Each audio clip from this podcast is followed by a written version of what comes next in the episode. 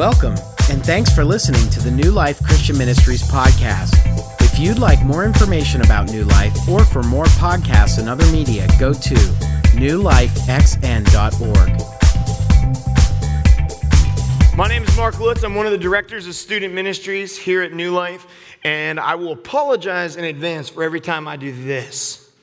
I'm not pulling on my earlobe. I have a weird shaped ear, and this microphone hates weird shaped ears. And so sometimes I have to tug on it to make it know that my earlobe is not strong and I need to glue my earlobe or sew it to the side of my face so that microphone sticks to it. Anyway, hey, I know that some of you guys have been praying and even fasting for our overnighter this past weekend and so you're like you some of you are really wanting to know uh, what happened and you want an update on it. So I just want to give you an update.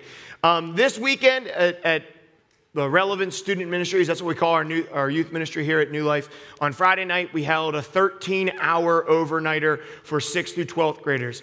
Um, this weekend, we had just about 125 teenagers show up from the community through our doors here at New Life. We took them laser tagging, we took them bowling, we had them doing homeless ministries. We filled this entire sanctuary full of smoke and moved all of those lights, and we played incredibly loud music, and we bought 350 finger darts. We built a wall through the center of the sanctuary. We had the gospel preached. We gave away an Xbox One, and 55 kids accepted Christ for the first time.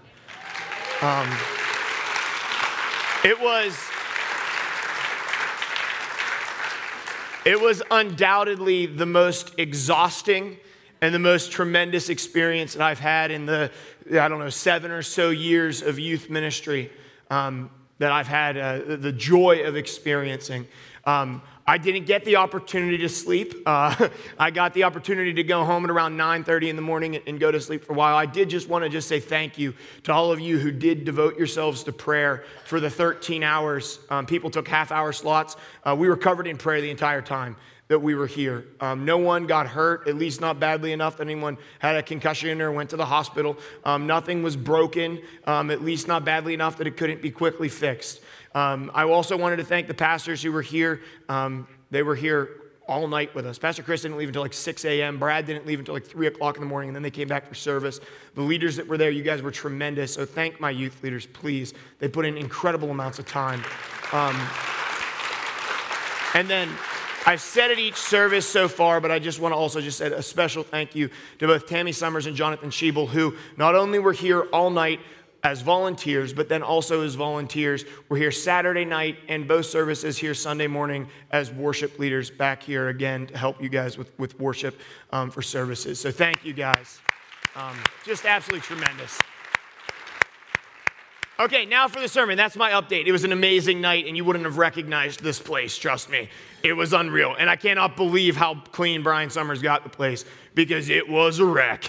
um, anyway, so I, I explained uh, I'm, I'm, Mark Lutz. I'm one of the directors of student ministries here at New Life Christian Ministries. It's a joy to be able to announce myself like that. It's the first time I've preached that I've been able to say that because I am now one of two director of student ministries here at New Life. Um, I now get the joy of being able to minister with and next to Alex DeRosa, who I call A-Rod, uh, who is our new full-time director of senior high ministry and youth youth worship ministry. He got called here at New Life as a full time employee um, on the 17th of February, and it has been an absolute joy. Alex has been a friend of mine uh, since ninth grade um, when we started to go summer camp together and we started to attend each other's youth ministries in high school.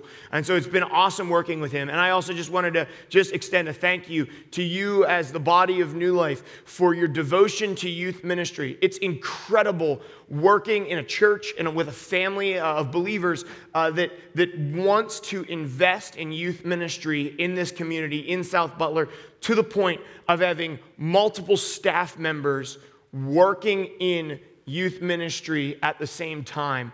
Uh, it, it's just incredible what God has already done.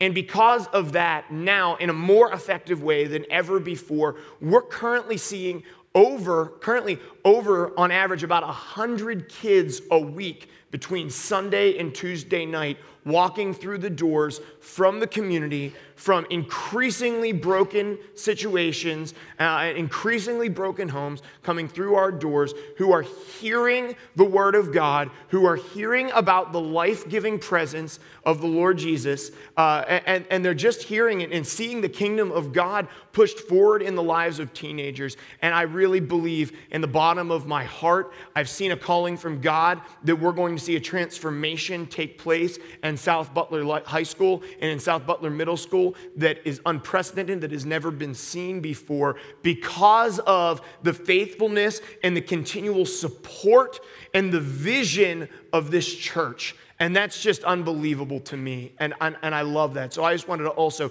thank you guys for that and just update you on where we are. Uh, an evening not long ago, it was several months ago, I was here on a Tuesday night and I was preparing for youth group as I usually do. So I was walking around and I was playing really loud music inside the sanctuary and all the chairs were down. It was in the fall. I was getting ready for youth group and I was moving lights around. And raise your hand if you know what dubstep is. Dubstep. Woo, the most people so far. Awesome. Okay, you can put your hands down. If you don't know what dubstep is, it's really obnoxious music, okay? Um, all, all that it is, is it's just uh, electronic uh, beats that are put over top of other music to ruin it. That's all that it is. It has almost no lyrics at all, and teenagers currently adore the stuff, which makes my job really easy because there's no lyrics. So I can play secular music that teenagers love, and it's perfectly clean. It's awesome. It's way better than rap and, and hip hop because I don't have to proof it really first. It's like really easy to listen to because it's all clean stuff. So I was listening to some dubstep music, and I was I was sitting here, and during this season of ministry, as youth group was growing, I was beginning to pray. And I was asking God, God, what's your vision for me here at New Life? And usually, when youth pastors pray that, they're asking, God, will you please give me a vision for where you want me to go? Do you want me to go to seminary and leave this church and be a pastor? God, do you want me to leave this church and be a youth pastor somewhere else? I'm lucky enough to be in this body of believers, and I don't, I don't have to uh, be praying that um, because I'm not trapped here. Uh, I, I don't really have any other friends who don't feel trapped in their jobs. Um, I'm, the, I'm really the only one uh, that I know of who knows that I can stay where I am uh, and, and maybe someday become a, a pastor and, and plant a church with New Life or, or, or transition where I am. So I began to pray, God, I know that you've called me to New Life. I know that you've called me to minister in Saxonburg, but I need to know what way you want me to minister. And I was really passionate about lots of areas of ministry. I love uh, ministering with 20 somethings. That's most of my ministry team is 20 somethings. And actually, that's becoming less and less true as time goes on. Um, one, because we're getting older. Um, t- two, because there's just more and more people that, that, love God and love teenagers that are just coming forward. Um, but I love 20 something ministry, and I love young adult ministry. Uh, I love high school ministry, and I love middle school ministry. And actually, I, I, did, I was hired originally to do children's ministry, and I, I still do a love, I love doing children's ministry. And so as I was praying about that, I realized that I was passionate about far too many things that I was capable of doing and staying married. And so that's true too. And so as I was as I was praying about these things, as God, you know, lead me and guide me, and so I began looking at churches that I should have been looking at and seeing what their ministry programs looked like that had multiple staff members inside of youth ministry programs. Because uh, I was looking at churches that, you know, had 100 or 150 members in them, and I was like, what am I doing that for? That would be like, okay, if our church had one service still, that would make sense, but it doesn't. Um, so that's silly. So I started looking at churches, and most of those churches, the senior youth pastor who had been there the longest, you know, they had grown sick. And raise your hand if you're a middle schooler in here. If you're in like sixth, seventh, eighth grade, or fifth grade, Okay, there's some of you. Okay, you can put your hands down.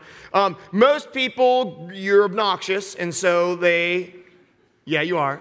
Shake your hand. I'm obnoxious. Yeah, it's okay. I love you, so I hang out with you all the time, so it's okay. I can say that. Um, so they, they've decided that you're obnoxious. They don't want to hang out with you anymore. And so uh, they decide when they can hire a new youth pastor that they're going to oversee junior high ministry and they're just going to work with the senior highers. And uh, I thought, okay, I can do that, um, but it didn't settle well with me. My heart broke for, for, this, for my junior highers and those that were in my junior high ministry. And, uh, but I was prepared to go with the flow, and, uh, and so I began to pray about that, and God, lead me in the direction that you want me to go in. And so God said, Mark, go to the goldfish. And that was weird for me because I don't like goldfish. Um, I don't like any fish, actually, they're gross.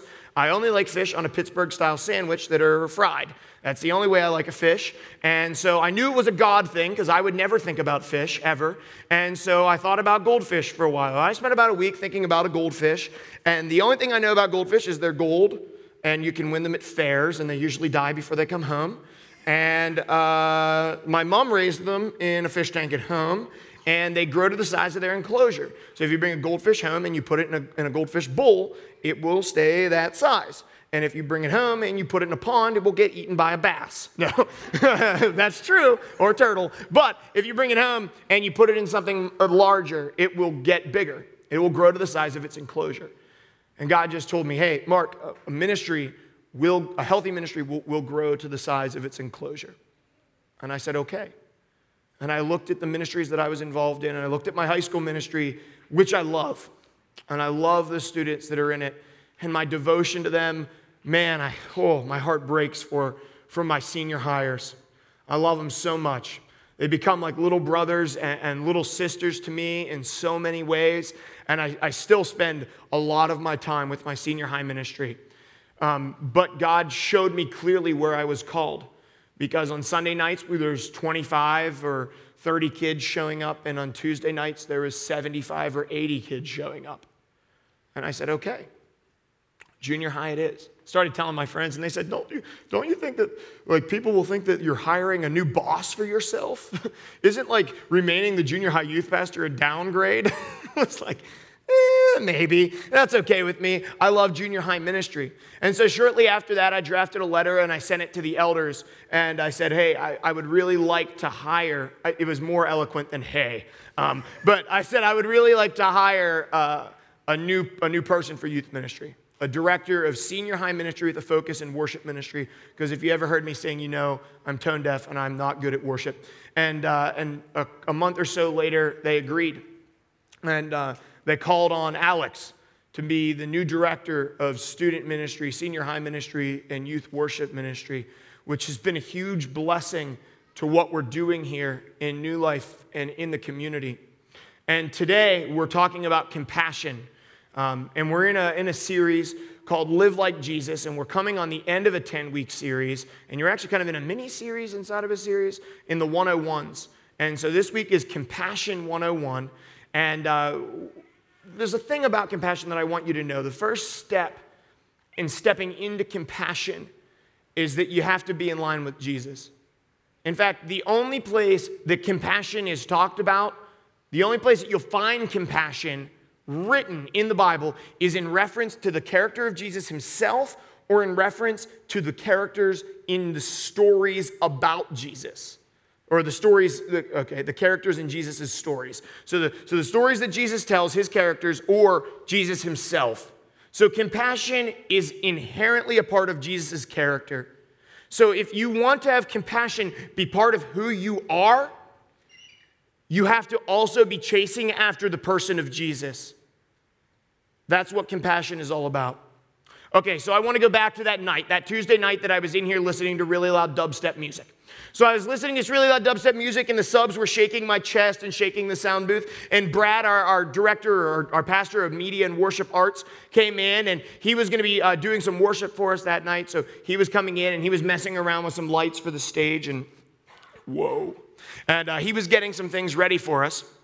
And he stepped in, he said, Mark, this place looks like a club. yes! I was like, that's exactly what it looks like. It looks like a club. I was like, that's perfect. And you know, some of you guys send your kids to my youth group and you're like, what? Mark is making this place into a club. You should have been here Saturday night. Yeah, yeah, you should, or Friday night. You should be here Friday night because when we built this wall and filled this entire room full of fog, and then we used those giant spotlights that are brand new that maybe you didn't see whenever you walked in. Yeah, oh yeah, they're awesome. Um, and then I danced on stage for like 20 straight minutes while we shot finger darts. It was so sweet. In fact, one of my kids posted a video online of it, and then one of the parents said to one of my other students, "Did you?" You go to a rave? and, And she was like, No, I went to a youth gathering, Dad, at the church. And he's like, Oh, okay, look kind of like a rave. Uh, and, and, and all of that, I want to settle your minds. Youth group is a perfectly safe place for your children to be. It's not actually like a club, it just looks a little bit like one, okay? There's not any bumping and grinding going on at youth group. It's a perfectly safe place. All of my dancing is like this, okay? This is all the dancing that I do, okay? That's all my dancing. Sometimes it looks a little more hip like that, but I have to have good music for it. Okay, good. Some people like my dancing. Um, anyway, anyway, all, all, all of that to say, um, whenever Brad said that to me, man, it just clicked in my brain. And it was like, yes, like that's it. Because it put words to what I was thinking. Because in my mind, I was creating a place, an environment that unchurched kids would love to be. I was creating an environment that the unchurched kids of the community would just love to come to. I was creating a place that was unthreatening. I was creating a place that they would enjoy. And as a heads up, in Saxonburg, it's not hard to create the funnest place in the community on Tuesday nights. Super easy. Didn't have to compete.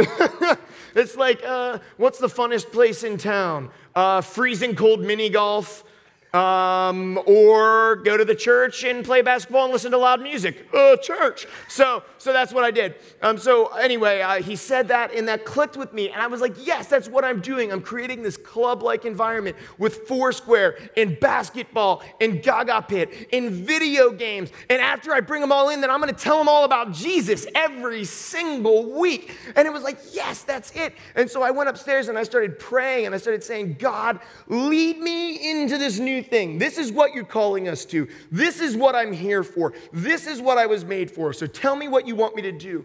And God gave me this new vision. He said, Mark, this is what you're going to do. This is it. So you are going to create a ministry that broken kids love to come to because we believe that healed people lead transformed lives. We're going to create a ministry that broken kids love to come to because we believe that healed people lead transformed lives. And he led me to the story of a man named Legion who was infected by demons, who was cutting himself with stones and breaking chains and living in tombs, who, after he met Jesus, put on clothes and proclaimed the name of Jesus in town.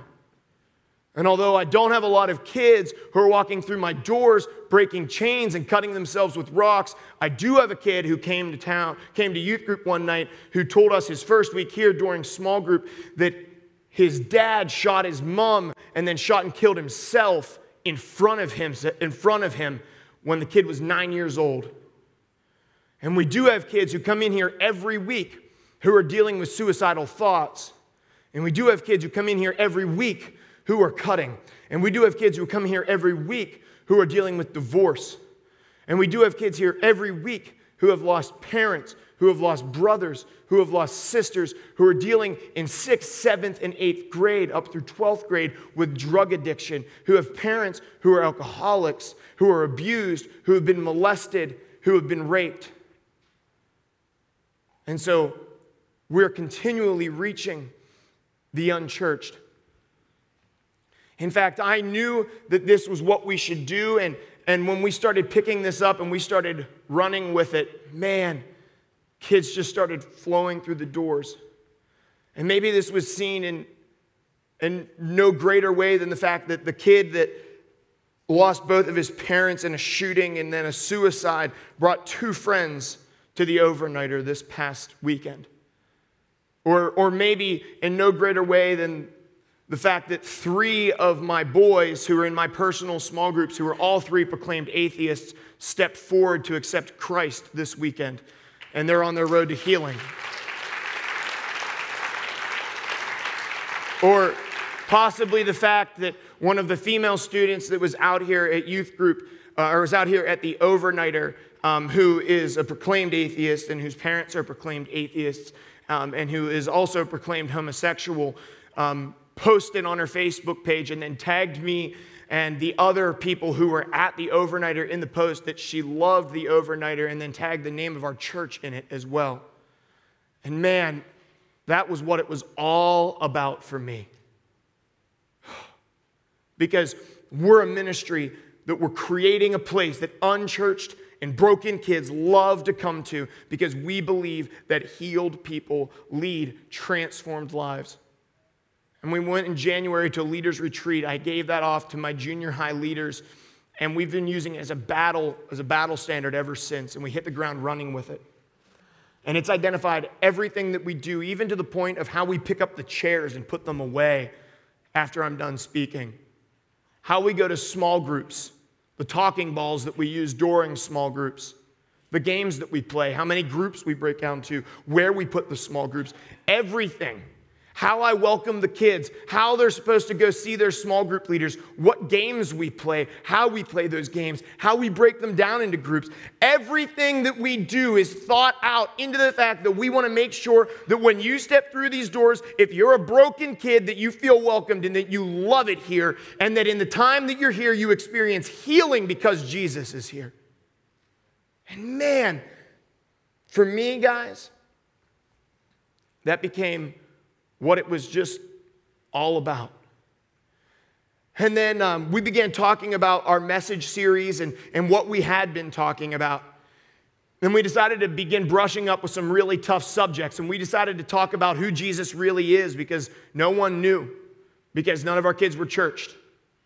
And so we decided to talk about who Jesus is. We decided to talk about hurt and how we deal with it. We decided to talk about sex and sexuality in general because our students' views of sex were so screwed up. And we decided to talk about the crucifixion and the sacrifice of Jesus for us. And then we decided to spend three weeks um, talking about social media and how we live two lives one on Facebook and Twitter and one in real life. And I want to talk about one message series in particular called Hurt and how we deal with it, and one story during that series. We were in week one of that series, and we were talking about cutting depression and suicide. And people know what depression and suicide are. I'm getting word now that people don't know what cutting is. And I'm sorry, I'm embedded in youth culture, so I, am unaware when people don't know what cutting is. But cutting is a, it's a phenomenon, I guess maybe it's more in youth culture that I'm, than I'm aware of. But cutting um, is whenever somebody uses a sharp object to cut themselves with. It's usually a way to let out pain, aggression, depression. Uh, it le- releases endorphins into the body because you're causing pain, uh, and it's an escapism to escape the situation. Sometimes it's a sign of suicidal tendencies. Oftentimes it is not. It's usually a, a use of escape. Um, oftentimes we get the symbolism because it's across the wrists here and not this way, which is suicide. And kids use stuff to cover here, oftentimes on the arm, on the hip, or on the side. And so uh, we were talking about suicide, cutting, and depression. And I knew it was going to be an emotional subject. We were talking about it specifically because of that. Many of our students cut. Um, it's, it's not one of these things where we only have a few kids that do it. A lot of our kids do it. I, I would venture to say 25 to 30% of our students that come into our junior high youth group cut, or have cut, or have thought about cutting, or desire to cut. And so I knew it was going to be a difficult subject. On top of that, this past fall, one of my cousins um, died uh, perp- from a purposeful uh, suicide, a heroin overdose. Um, and so I knew for me it was going to be an emotional subject. And so uh, we had to talk about cutting depression and suicide. And that evening, we had a girl, we'll call her Rebecca. And Rebecca was uh, coming to youth group hit and miss, and she had recently been grounded from youth group uh, for whatever reason. And if you're a parent in this room, um, please do not ground your child from youth group. Please do not ground your child from youth group.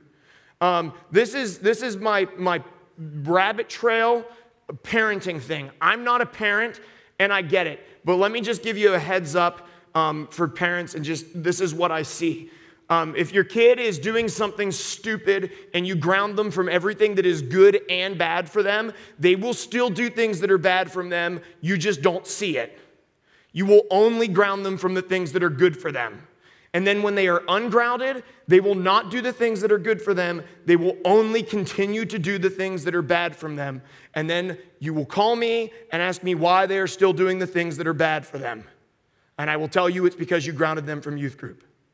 So please, if you're to ground your kids, ground them from the things that are bad from them and let them participate in the things that are good for them, even if the only thing they want to do is come to youth group. Please do not punish them because I make youth group so much fun. Okay? I know, youth group's a lot of fun. Please don't punish them because of that. Anyway, this child was, was punished because I make youth group fun, and that's the only place. That's her release. It's the place she wants to go. So Rebecca really wanted to come to youth group. She wasn't allowed to come. This was her first week back in some time. So she came back to youth group for the first time in a couple weeks, and she knew what we were talking about.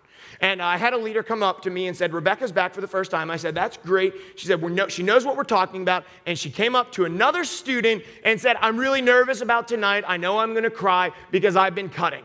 And I said, Okay, that's, well, you're a small group leader you can handle it. Because cutting is not something new for us. Almost every one of our small groups has at least one cutter in it. I said, okay, so you handle it. Let me know if you need anything. So I went to the message that night. I spoke about it. It went well. Emotional evening, a lot of kids crying. We dismissed the small groups. I go to my small group. Heads up about my small group, made full of boys who are all horrible, and I love them desperately, but they're terrible children. And they're not terrible children. They're God's creation, and I love them so much. And I would do, I would die for my kids. But they're just, I put them in that closet for small group because it's the only place they don't disrupt other small groups. Yeah, we had to make them sit on top of the lift last week. That's probably not even legal, but that was the only place they would sit, okay? They were like, we're sitting on the lift, okay? And so they were in there. So anyway, I met with them, and I'm sure we talked about something that was completely off topic. And, uh, and then so afterwards, uh, I came out of small group, and I was probably discouraged, but doesn't matter. And we left, and, and Rebecca's small group leader came up to me and said, Can you come and talk to Rebecca? I said, Yeah, I knew this was coming. So I go in, I sit down, and I walk into a room that's full of tears, which I figured. Me and Rebecca and Rebecca's small group leader, I said, What's going on? And she explains to me, you know, hey, my, you know, my dad is a jerk and my mom isn't home and she walked out i don't even know her and I'm living with grandma and we're in the trailer and, and so she goes through this long list of things that just sound horrible. Right. And, uh, and so then you know we get down to it well what, why, why am i in here? Well was really at home tonight? Because i've been cutting and yada yada yada. Okay well and i need to i need to identify because there's levels of cutting. There's like paper cutting, like, okay, if you've been cutting yourself with a piece of paper, then that is not something I'm concerned about. I love you. You should stop doing that, but that's just, that's just silly. So why are you doing that? That just is silly. Um, but, and then there's, uh, there's levels of cutting. So I'm trying to get to why, why she's doing it and how much she's doing it. And she says, oh, I'm cutting on my hip and my side. I said, well, okay, can we see that? And so, you know, she shows us, and I mean, this girl is like from hip to here is just just, we're not talking like paper cuts, we're talking like pocket knife. We're talking like scabbed over. And we're talking like this girl was, was, not, was not cutting to, to feel a little bit of pain. We're talking cutting to bleed. And I'm like, there's not many things that surprise me in youth ministry anymore. This one did. And this was not a cry for help. This wasn't a, I want attention. Rebecca needed help. And she needed help quick. Because if Rebecca didn't get help, this thing, which was already out of control, was going to spiral out of her hands. And I, I was going to get a call that Rebecca was in a ward because Rebecca had tried to kill herself or Rebecca's cutting had gone too far, and I knew it because I had seen it before. And I knew the situation I was sending Rebecca into wasn't going to get her help. And I'm going to leave you on that cliffhanger for a second. Everyone loves cliffhangers. Our message, uh, our scripture comes today from the book of Mark. And uh, it's from the very beginning of the book of Mark. It's Jesus' encounter with a leper. And I think it's an interesting passage. I'm just going to read it to you. A man with leprosy came and knelt in front of Jesus, begging to be healed. If you are willing, you can heal me and make me clean, he said. Moved with compassion, Jesus reached out and touched him. I am willing, he said, be healed. Instantly, the leprosy disappeared and the man was healed. Then Jesus sent him on his way with a stern warning Don't tell anyone about this. Instead, go to a priest and let him examine you. Take along the offering required by the law of Moses for those who have been healed of leprosy. This is to be a public testimony that you have been cleansed. But the man went and spread the word, proclaiming to everyone what had happened. As a result, large crowds soon surrounded Jesus, and he couldn't publicly enter a town anywhere. He had to stay out in the secluded places, but people from everywhere kept coming to him. Saturday night service, I said, uh, I said, instead of saying instantly the leprosy disappeared, I said instantly the man with leprosy disappeared. And then I made a joke in which I went, poof, and uh, I talked about the man with leprosy disappearing and how creepy that would have been. But that's not the point. What I want to talk about with you guys this morning is the man with leprosy. That's just the first point I want to make. The man with leprosy, if you don't know what leprosy is, it's a horrible disease. And truth be told, I don't know a whole lot about it other than it makes your fingers and your toes fall off. And it will kill you. And it's awful. And it makes your skin turn white. And you have to wrap yourself up like a mummy. And in Jesus' day, it was contagious. And you were an outcast. And you had to go live outside the city and you couldn't talk to anyone who wasn't a leper, and you couldn't touch anyone, and you couldn't approach anyone. And if you tried to go like in or around anyone, you had to yell things like, I am a leper. And so it was a horrible disease. It made you an outcast, an afflicted person. People did not like lepers. And so, for this man to approach a teacher, to approach a rabbi like Jesus, and to get down in front of him and ask for healing, woo, that's a big thing. Okay? That's a really, really big thing. And Jesus' response to him is huge. And that's what our whole take home point is today. Here at New Life, we preach one point messages. And, uh, and that's our take home point. It's the one thing I want you to remember. Actually, I'd really love for you to remember the scripture, but it's the one point that we want you to remember. And the take home point is this Jesus' touch of a leper shows that compassion is more important than healing. So, outside of the fact that the man is a leper and he approaches Jesus, the next thing that I want you to focus on is this is that Jesus heals this man, but he heals this man by touching this man. Now, the reason that that's important is because Jesus has healed a lot of people. You can go throughout the Gospels and you can see lots of occurrences of Jesus healing people. Jesus heals people um, by telling them to get up and walk. He's like, hey, get up and walk and they get up and walk. Jesus heals people. There's one time this Roman centurion guy, he comes and approaches Jesus. He's like, Hey, I have this guy who's sick, but he's not here. And if we wait to get to him, he's going to die. So why don't you just heal him from here? I believe that if you say he'll be healed, he will be healed. And Jesus is like, and uses his healing powers from far away. And the Jesus rays get to the man and it heals him where he is. Jesus doesn't even see him, doesn't even brush his cloak over him and then pull it back and heal him like a magician. Nothing. He just gets healed. That's the amazing part. So Jesus does not need to touch. That was a very funny joke. I just did something like a stand up comedian would do, and almost none of you laughed. Oh my goodness.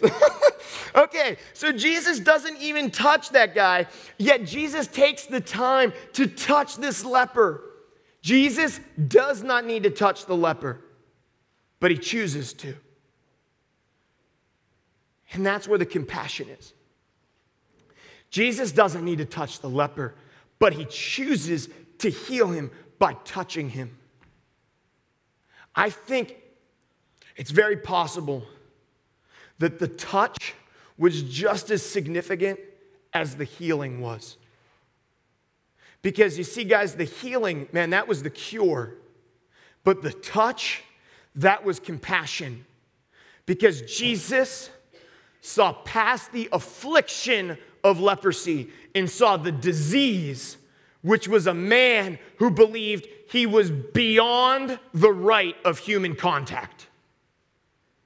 A man who believed he was beyond the right of being loved by anyone who didn't have leprosy. Jesus saw that, he identified that in this man, and he challenged that by touching the leper. And through that touch, he shows compassion and representing to us that that compassion heals a section of that man's life that the healing of leprosy never had the chance to heal. That's what he challenges for us today. Back to my story. So I'm in the room with Rebecca. Rebecca's got cuts all up and down her side. I know Rebecca's in danger, and I know I'm sending Rebecca home that night to an impossible situation. Outside my door, I have kids, lots of them, and they're all trying to go home. I have parents that want me. They want to know what's going on for this overnighter. They want to know, they want to know what's going on. And parents, I did not, I should not have done that. That's a bad move. that is a dumb move, okay? But for me, sometimes it feels like, oh, what's going on on Tuesday night, okay? So that was a bad move. But there's a lot of people who are trying to get my attention, and usually it is junior highers doing this.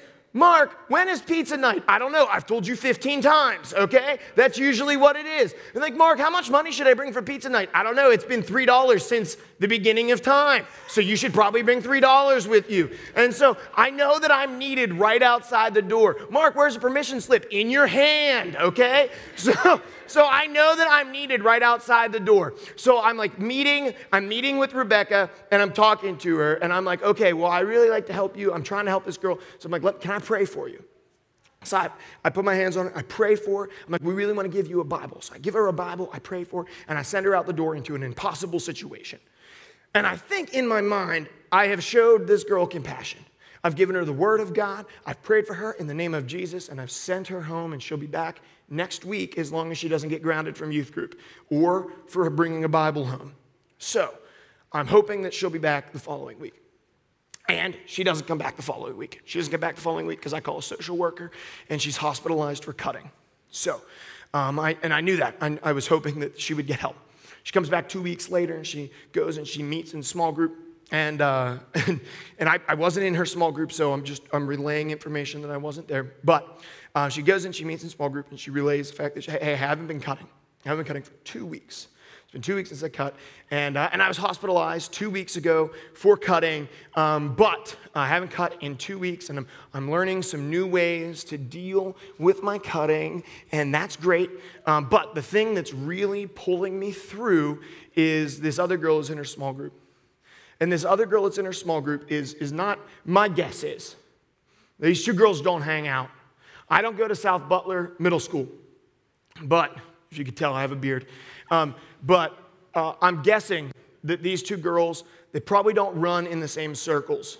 When you look at the two of them, you look at two of them, you're thinking, probably not friends at school.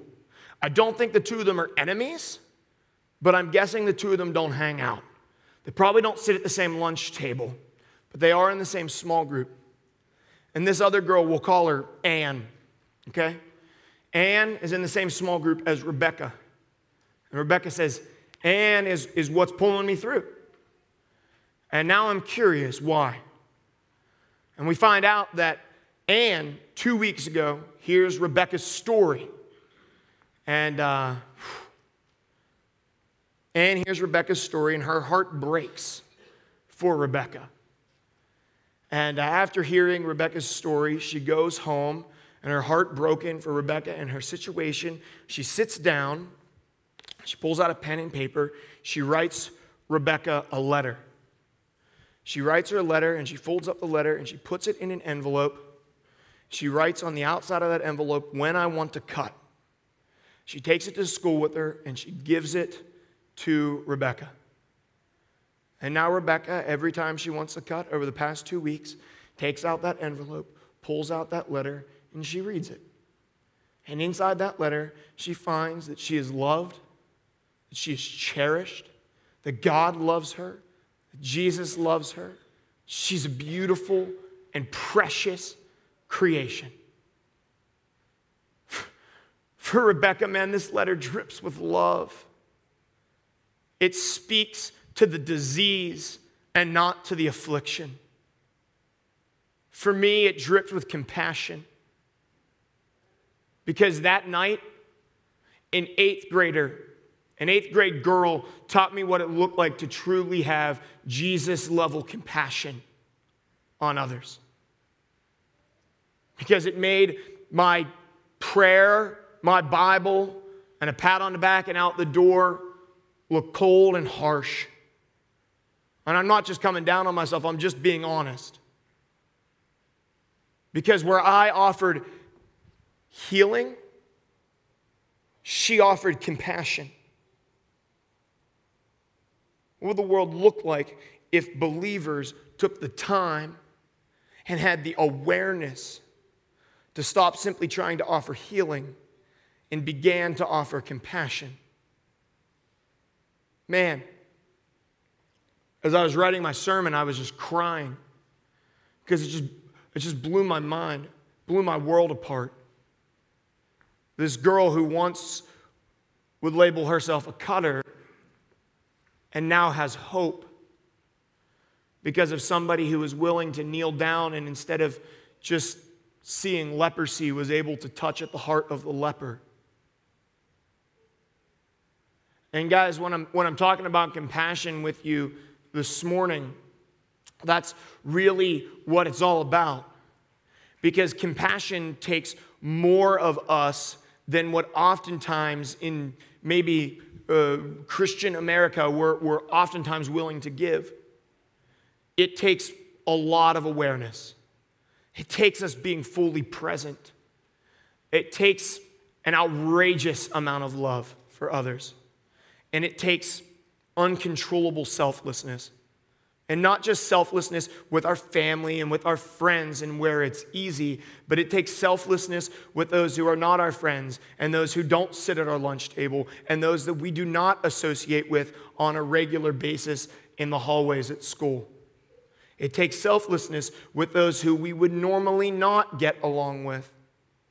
It takes the opportunity to see past the leprosy and to see the leper takes the opportunity to not simply offer healing, but to also offer a touch. To be willing to write the letter when the Bible will simply not suffice. And I mean, the Bible will always, will always be good. And it's not like me handing her the Bible was a bad thing. But she needed more than that that night.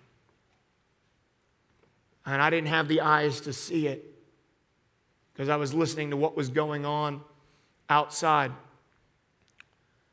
So here I am today, just asking and begging of you as the body, as the body of believers known as New Life, gathered together to work at having compassion.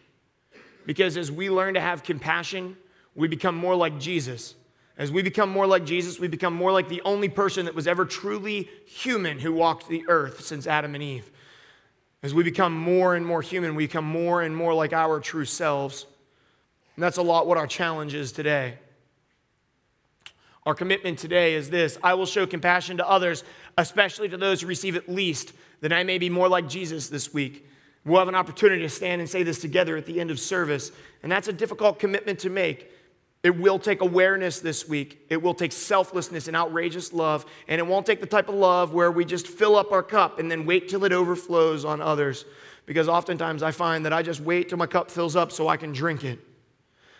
It will take the type of love in which I'm just so utterly broken that the bottom of my mug is just smashed off because I'm just at the cross so often waiting for the blood sacrifice of Jesus so that as He pours His love into me, it just pours out onto my students.